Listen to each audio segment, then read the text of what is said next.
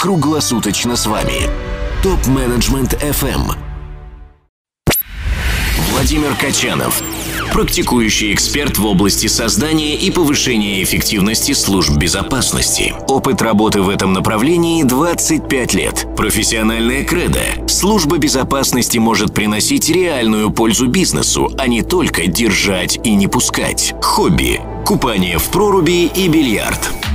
Регулярно в медиасфере раскручиваются громкие скандалы в сфере бизнеса, и не только. Но понимая специфику нашего радио, мы с вами поговорим только о бизнесе. А если точнее, то о репутационных потерях в бизнесе. Как функция безопасности может повлиять на эти потери? Должна ли это делать? И самый важный вопрос – может ли? Примерно в 2005 году мне пришлось столкнуться с такой проблемой лично. А именно, в организации, с которой я сотрудничал, произошло страшное ЧП. Если говорить современным языком, это резонансное событие. Но дабы не утяжелять выпуск о самом событии, я не буду рассказывать, а расскажу о тех мерах, что пришлось сделать. В организации не было пиар-направления совсем. Как действовать в таких случаях, никто не знал. Акционер позвонил и сказал, дословно, топ-менеджмент не должен пострадать, спасай ситуацию, а как, решай сам. Оговорюсь сразу, на тот момент, исходя из простой логики, я понимал, что действовать надо категорически быстро, так как если отпустить свободное плавание информационный повод, то потом информационная волна известности может утопить определенные филиалы компании. А также, если уж мы начали говорить о волнах, то и привлечь очень хищных и самых сильных морских обитателей.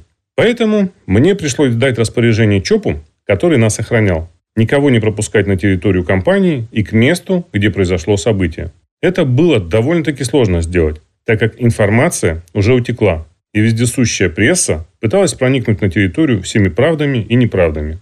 Учитывая, что компания арендовала территорию у другой компании, мне пришлось срочно сделать положение о пропускном режиме для сторонней организации, арендодателя, у которого не было своей службы безопасности, и в ускоренном порядке согласовать и ввести в действие это положение со всеми арендаторами. Вторая проблема была похожа на первую, а именно попытаться не дать утечь токсичной и неправдивой информации за пределы организации от собственных сотрудников.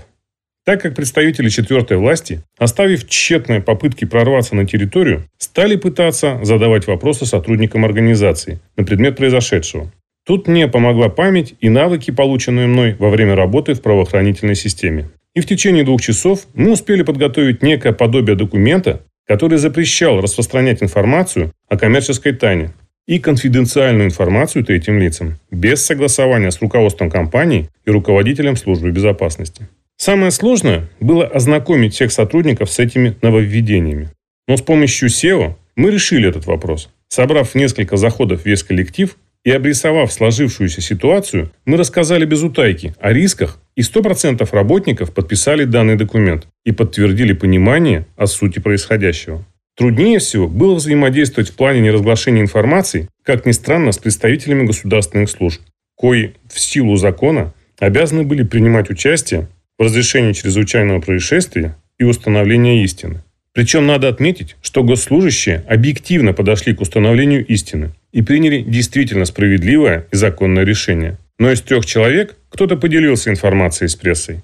Хорошо, что принимая участие в проведении мероприятий, я успел предупредить их, что не смогу запретить им делиться информацией, но исключительно после вынесения заключения по расследованию. В противном случае буду вынужден обратиться в прокуратуру с просьбой о расследовании незаконных действий по разглашению компрометирующей информации. А проведение расследования затянулось на месяц. Таким образом, резюмируя, я как руководитель службы безопасности на вполне законных основаниях не позволил утечь токсичной информации и не допустил на территорию людей, которые могли бы использовать эту информацию во вред компании. Конечно, многие мои коллеги скажут, что информация все равно стала известна третьим лицам, что просто бумажкой и подписями никогда не защитить. И, конечно же, они будут правы, но частично. Принимая эти положения и проведя ознакомительные беседы с персоналом, служба безопасности минимизировала возможные репутационные потери. А самое главное, что любая информация, всплывшая в прессе на тот момент, не могла быть подтверждена на законном уровне. Но это все происходило в далеком 2005 году. А что же сегодня, спросит слушатель? А сегодня, век развитого интернет-общения и YouTube-блогерства, век коммуникационного бума, мы с вами видим, что информационные бомбы взрываются одна за одной. Минимизировать ущерб от них можно только совместно с другими функциями, такими как пиар Public Relations, и GR – Government Relations, и службы безопасности. Давайте коснемся недавних новостей.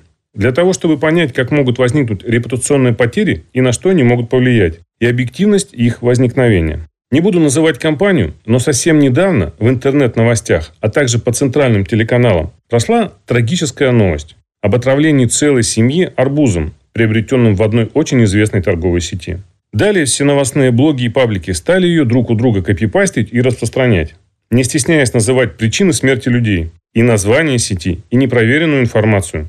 Конечно же, делая ссылку на то, что информация еще уточняется. В результате этого по данной продукции, да не только по ней, в этой сети упали продажи. Люди стали обходить магазины этой сети стороной.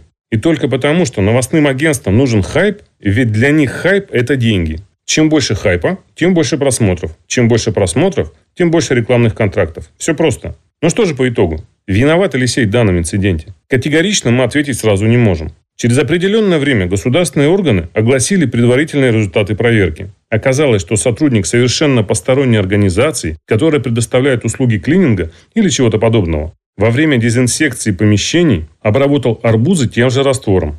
Но ведь следствие не завершено, и появляются новые подробности этого дела в тех же средствах массовой информации. Есть ли вина сети в этом? Нет. Это то же самое, что виноватить оконный завод по производству окон. Том, что окно в вашей квартире вывалилось. Вставляли-то его строители. Или обвинять официанта в том, что еда невкусная. Он же просто вам ее принес. Но факт произошел. Слышали ли вы, что пресса и интернет-сообщество с таким же рьяным напором объяснили это? Я не слышал. А сеть понесла убытки, причем колоссальные. Так вот, давайте разберем этот кейс. Как информация о данном эпизоде просочилась в прессу? Почему сеть с такими колоссальными ресурсами пропустила эту информацию и не купировала ее? Ответ прост.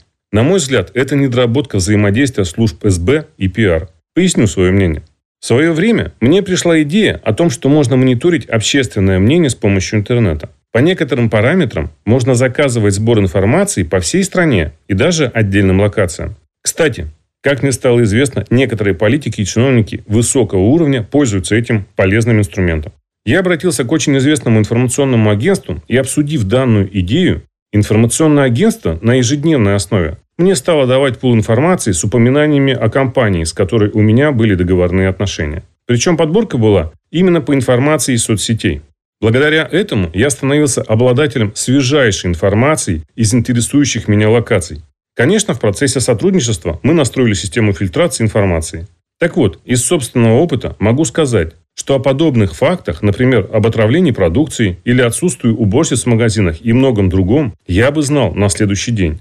Люди такие факты закидывают в соцсети с очень быстрой скоростью. А если такая информация окажется у меня, то, естественно, я бы стал реагировать. Например, проверил бы данный факт и принял бы контрмеры. Непременно провел бы рабочую группу с направлением PR и GR. Ведь кто предупрежден, тот вооружен. При грамотном распределении сил и средств оперативное реагирование снимает массу проблем в дальнейшем. Есть еще один пример, как службы безопасности пытались использовать для купирования подобной проблемы. Хорошо, что не смогли. Итак, в один из филиалов заявился блогер и, снимая на камеру сюжет о каком-то выявленном с его точки зрения нарушении, стал требовать комментарии. Руководитель службы безопасности принял решение попытаться найти в действиях блогера состав преступления. Также он принял решение написать заявление в полицию на этого блогера. Мы с моим коллегой случайно оказались рядом, еле смогли объяснить гениальному руководителю, что своими действиями он может причинить своей компании значительно больше вреда, чем пользы. Ну и, конечно же, при таком решении вопроса блогер автоматически становился бы звездой YouTube, получив хайп и известность за счет этой компании. Резюмируя данный подкаст, хочу сказать свое субъективное мнение. Служба безопасности должна доводить до сведения сотрудников, какая информация о компании является токсичной и коммерчески важной, и мониторить нераспространение такой информации, естественно, законными методами. Также при выявлении фактов о разглашении или неправомерном использовании такой информации или чрезвычайных событиях и происшествиях доводить до сведения SEO, PR и GR-службы такие факты. На мой взгляд, только такое взаимодействие сможет уберечь компанию и снизить возможность причинения компании репутационных потерь. Владимир Качанов. Практикующий эксперт в области создания и повышения эффективности служб безопасности. Опыт работы в этом направлении 25 лет. Профессиональная кредо. Служба безопасности может приносить реальную пользу бизнесу, а не только держать и не пускать. Хобби. Купание в проруби и бильярд. Задавайте вопрос ведущим и получайте еще больше пользы на tmfm.site. Для всех русскоязычных топ-менеджеров мира создан телеграм-чат для общения и обмена управленческими практиками. Чат обеспечивает участникам строгую анонимность своих мобильных номеров. Присоединяйтесь к ТМФМ чат в Телеграм. Ссылка на чат находится на сайте tmfm.site. Ваши коллеги ждут вас в чате прямо сейчас.